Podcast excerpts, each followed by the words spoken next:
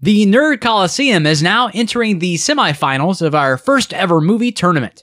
Two of our previous winners are going head to head, and this matchup is sure to be a nail biter for everyone. Join us in the Colosseum as Star Wars Episode 1 The Phantom Menace versus The Matrix.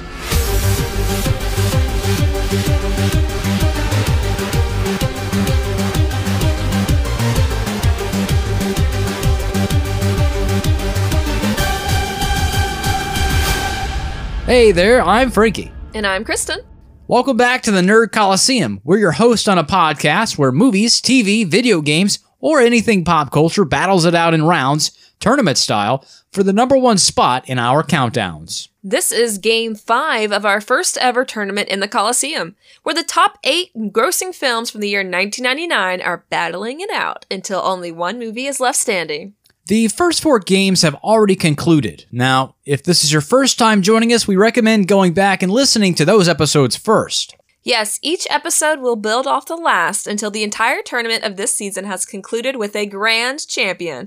This means that there will be seven games this season where the movies will face off against each other one on one. Each of these face offs will be judged on three specific criteria that have been randomly selected by our spinning wheel of chance. We will use these criteria to discuss and award points to the films. And the movie with the most points, in the end, wins the game round and moves forward in the tournament. The loser, unfortunately, goes home booted from this season. Just like our criteria, our movie contenders have been paired off for battle using a random generator. Our winners will be decided based on the combination of chance and facts, along with other resources we, the host, may deem appropriate. But everything will take into consideration the criteria that has been selected by chance for the battle. Unlike other podcasts, the Nerd Colosseum doesn't rely heavily on the personal opinion of its hosts. With that, let's take a look at today's game.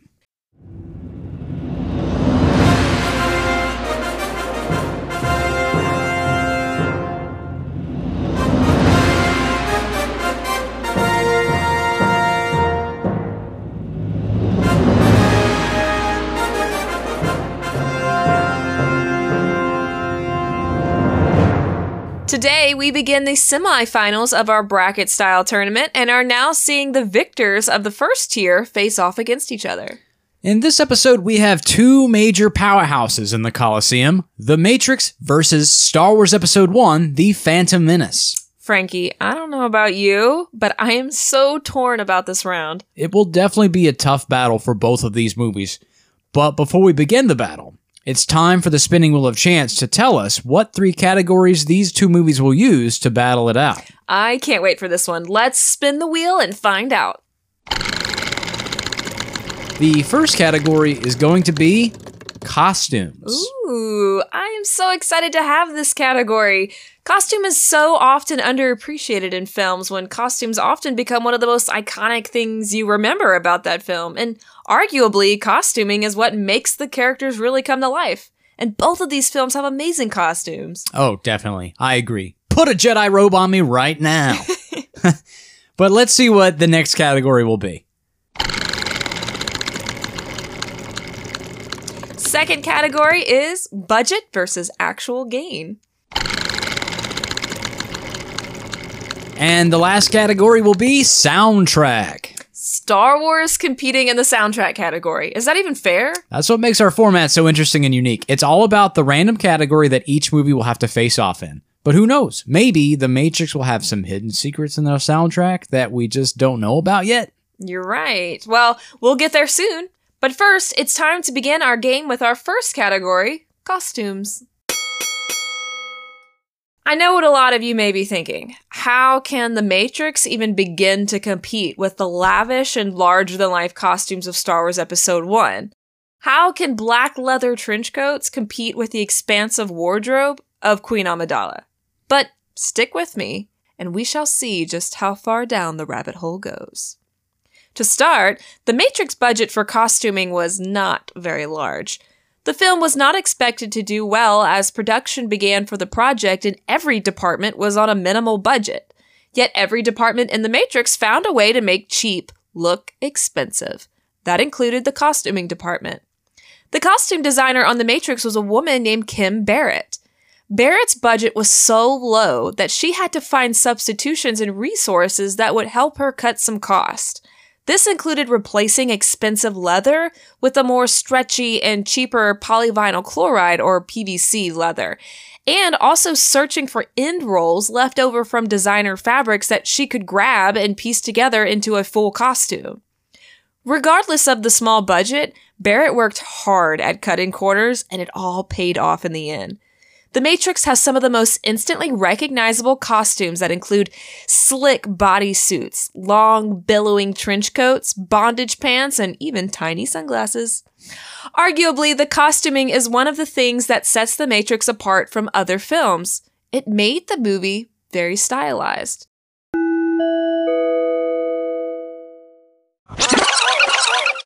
Barrett admitted to Glamour that even though she had no idea the film would blow up as it did, that she still had a very specific goal in mind when designing the looks. She wanted to tell a story about what it would be like to live in that world. She wanted the costumes to feel like it was in a world of bigger possibility.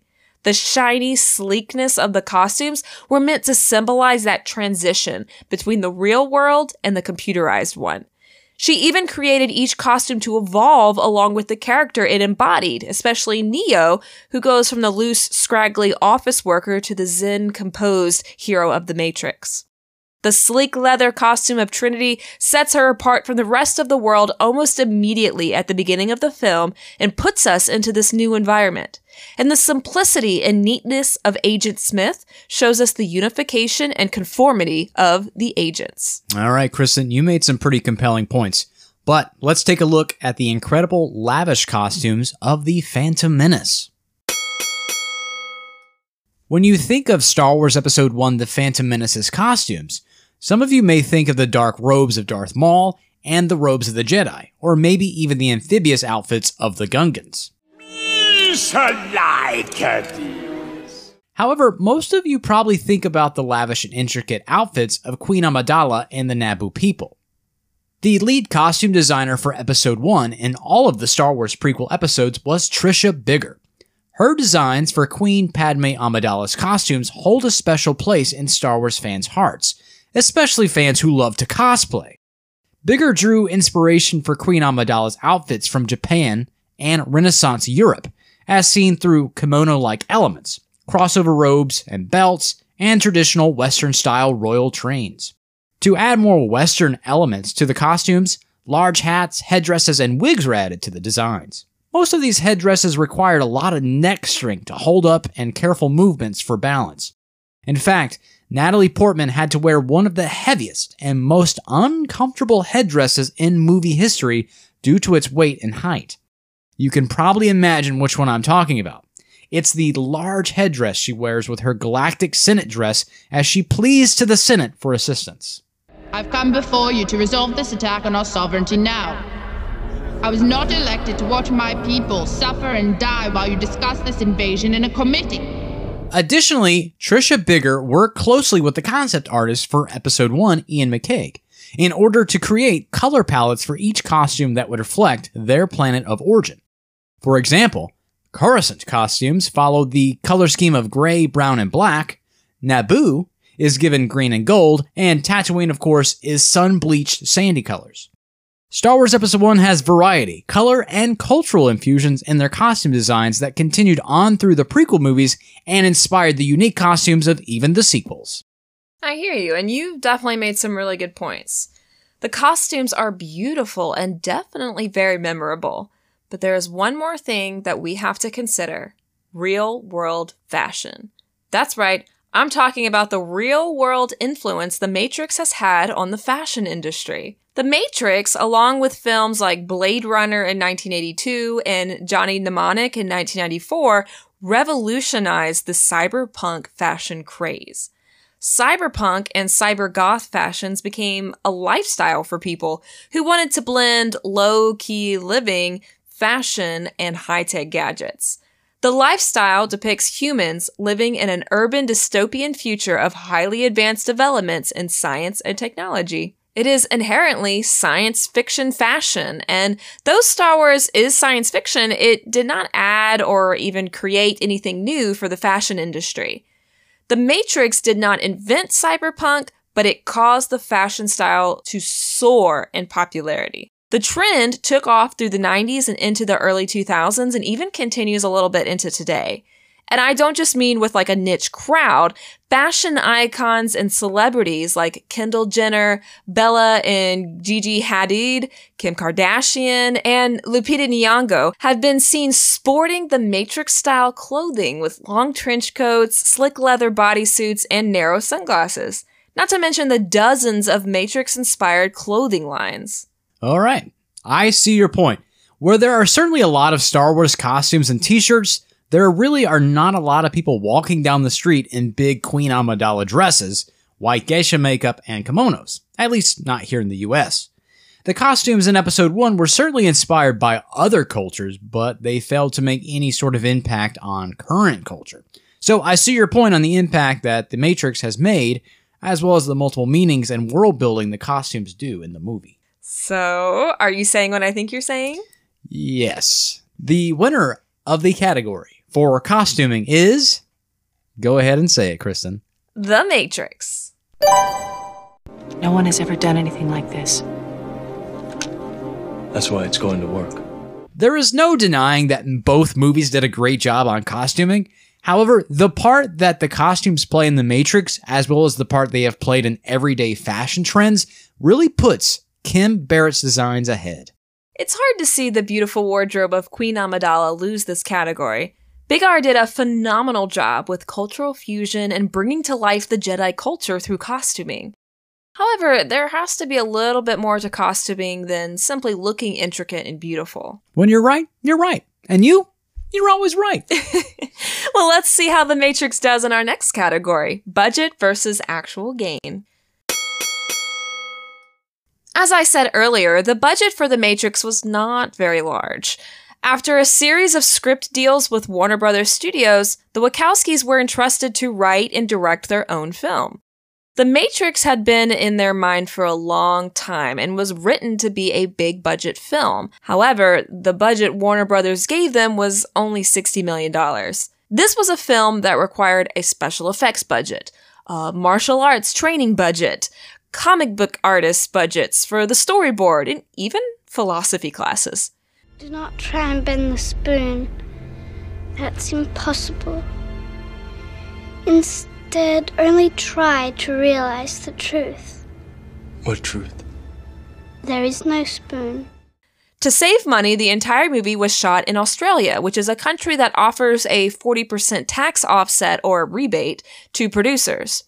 Despite some setbacks, including Carrie-Anne Moss, who plays Trinity, spraining her ankle, and Hugo Weaving, who plays Agent Smith, cracking two ribs and breaking his hip, Warner Brothers liked what they were seeing and even increased the special effects budget by $3 million, which means in total, the budget for The Matrix was $63 million.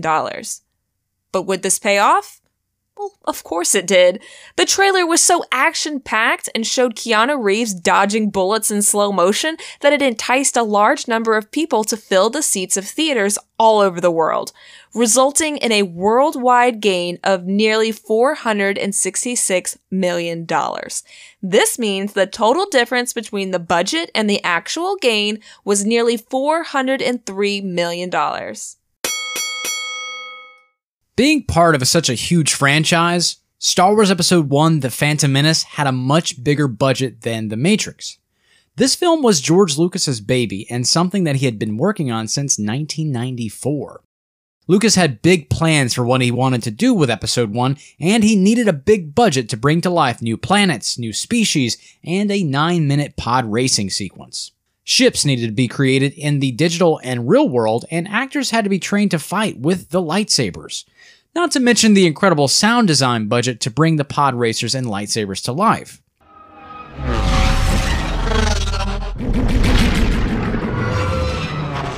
Of course, they could have always just hired Ewan McGregor since he reportedly made those lightsaber noises during pre production training.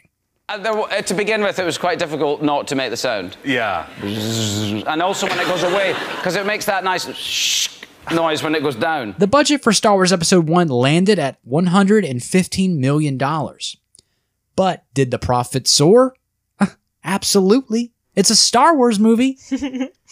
its worldwide gain was a little over $1 billion, bringing the total difference between budget and gain to nearly $913 million. Well, it's uh it's not even close, is it? The winner for the category of budget versus actual gain is Star Wars Episode 1: The Phantom Menace. I'm a Toydarian. My trick's gonna work gonna make all the money. Though The Matrix is able to do a lot with its small budget and was a huge success to Warner Brothers, it just can't compete with the high budget and high profit of Star Wars. But let's see if it stands a chance in the last round. Soundtrack. The opening to The Matrix not only introduces us to Trinity and her butt kicking skills, but introduces us to the most memorable score from the entire film franchise, a score that was reused in all four Matrix films.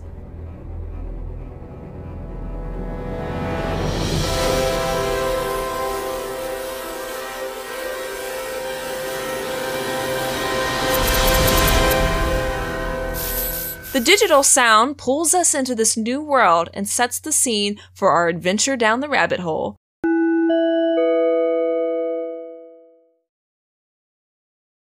All right, before we continue more on our show, we'd like to give a quick shout out to one of our sponsors. Go ahead and tell them, Frankie. Oh, yeah. We are very excited to share that our podcast, The Nerd Colosseum, is proudly sponsored by Dubby Energy. Dubby Energy is the maker of clean gamer energy drinks that help enhance focus, concentration, and reaction time with no jitters, crash, or bad ingredients. Something that I think is great is that Dubby doesn't contain any calories, sugar, fillers, or any artificial colors. Made by professionals, Dubby is produced in the USA in an FDA registered and inspected facility that strictly adheres to GMP guidelines. And they offer unique flavors like Dragonade, Dub Sludge, and the Galaxy Grenade. Just mix one scoop of Dubby with six to eight ounces of cold water and shake. After drinking Dubby, even you will be ready to step into the Nerd Colosseum as a contender. You can even look your best doing that too, because Dubby also has hoodies, beanies, hats, shaker bottles, and more. When Frank and I want to game all evening and be on the top of our game after a long day, we love having something clean and delicious to reach for to help us reach our maximum potential. Check out all Dubby's products on their website and order yours today. That website is www.dubby.gg. And to get 10% off any website order, tell them that the podcast, The Nerd Colosseum, sent you. Use the promo code TOURNAMENT. That's promo code TOURNAMENT. T O U R N A M E N T. Every one of your purchases made with that promo code gets you 10% off your entire order and also helps support this podcast. All right, let's give them the tagline, Kristen. Dubby Energy. Be better. Yeah.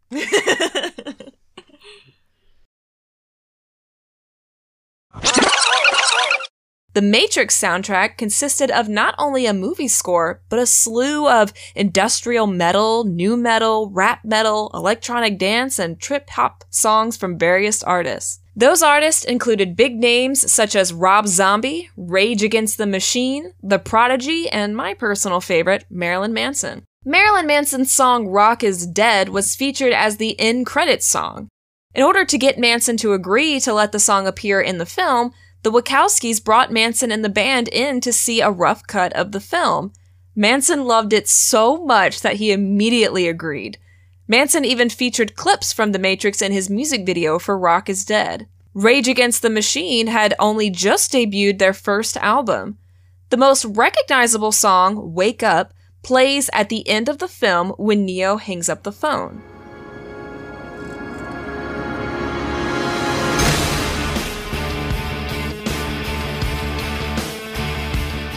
It became a huge hit following the film and helped push Rage Against the Machine's career forward.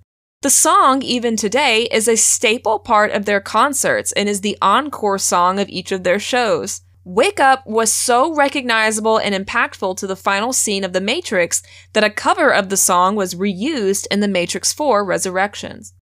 Each song and score was used to highlight key moments in the film and did so in such an explosive way that audiences wanted to continue listening to the music and artist whose music was used in the film. The soundtrack went gold and platinum in 11 countries, including the US and Australia, and sold over 2 million copies. The soundtrack for Star Wars Episode 1 was composed and conducted by the legend himself, John Williams. The music was performed by the London Symphony Orchestra, London Voices, and New London Children's Choir. The soundtrack album was released by Sony Classical Records on May 4th, 1999, which was two weeks before the film's theatrical release.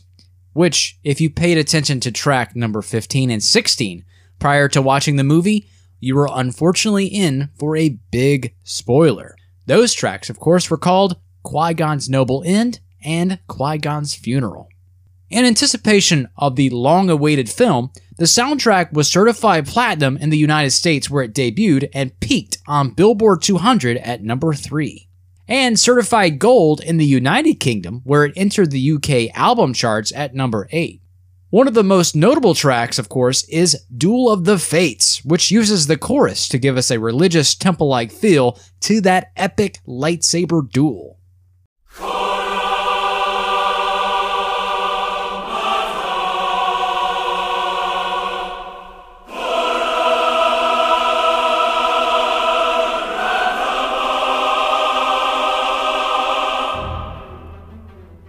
The soundtrack was nominated at the Grammy Awards for Best Score Soundtrack for Visual Media.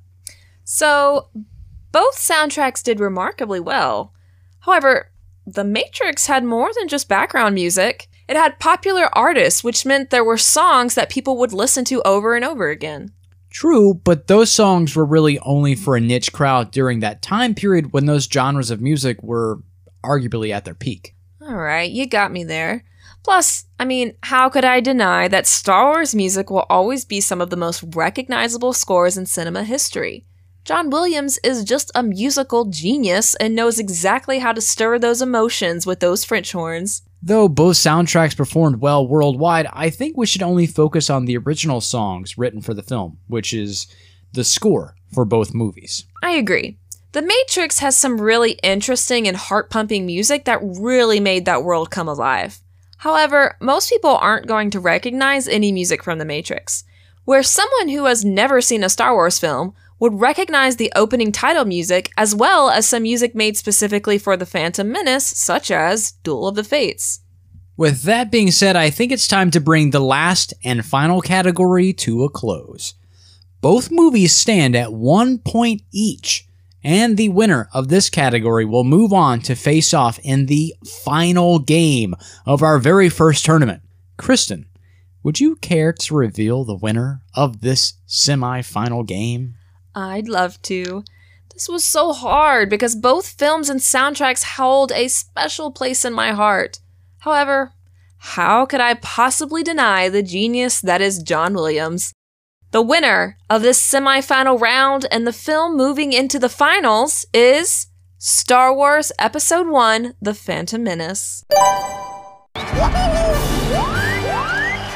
can't believe it. The crowds are going nuts. Ah, oh. Congratulations to Episode 1. But I'll admit it, I was a little worried that Star Wars was going to be saying goodbye today. Me too. However, I'm still very sad to see The Matrix leave us. Well, you never know. Maybe The Matrix will return one day as a contender in the Colosseum. Well, that concludes Game 5 here in the Nerd Colosseum. Thank you for listening. Don't miss out on our future games and tournaments, and remember to subscribe to our podcast and leave a review if available through your podcast provider. The Nerd Colosseum is available wherever you get your podcast. You can listen to us or find a link to your favorite podcast provider at www.anchor.fm slash the Nerd Colosseum. And if you enjoy our show, you can support us at anchor.fm slash the Nerd Colosseum slash support. We are striving to improve our show with every episode, and we would appreciate your help with reaching our goals. You can also help by spreading the word of this podcast. Follow and share us on Instagram, Facebook, and Twitter, or find us on YouTube where we provide the same podcast experience with closed captioning. And if you'd like to see a certain matchup go down here in the Nerd Colosseum, let us know. Anything from movies, TV, video games, or pop culture can battle it out. Talk to us by emailing the Nerd Colosseum at gmail.com. Colosseum is spelled as in the Roman Colosseum, C O L O S S E U M. I'm Frankie. And I'm Kristen. That's all for now. Until next time, bye bye.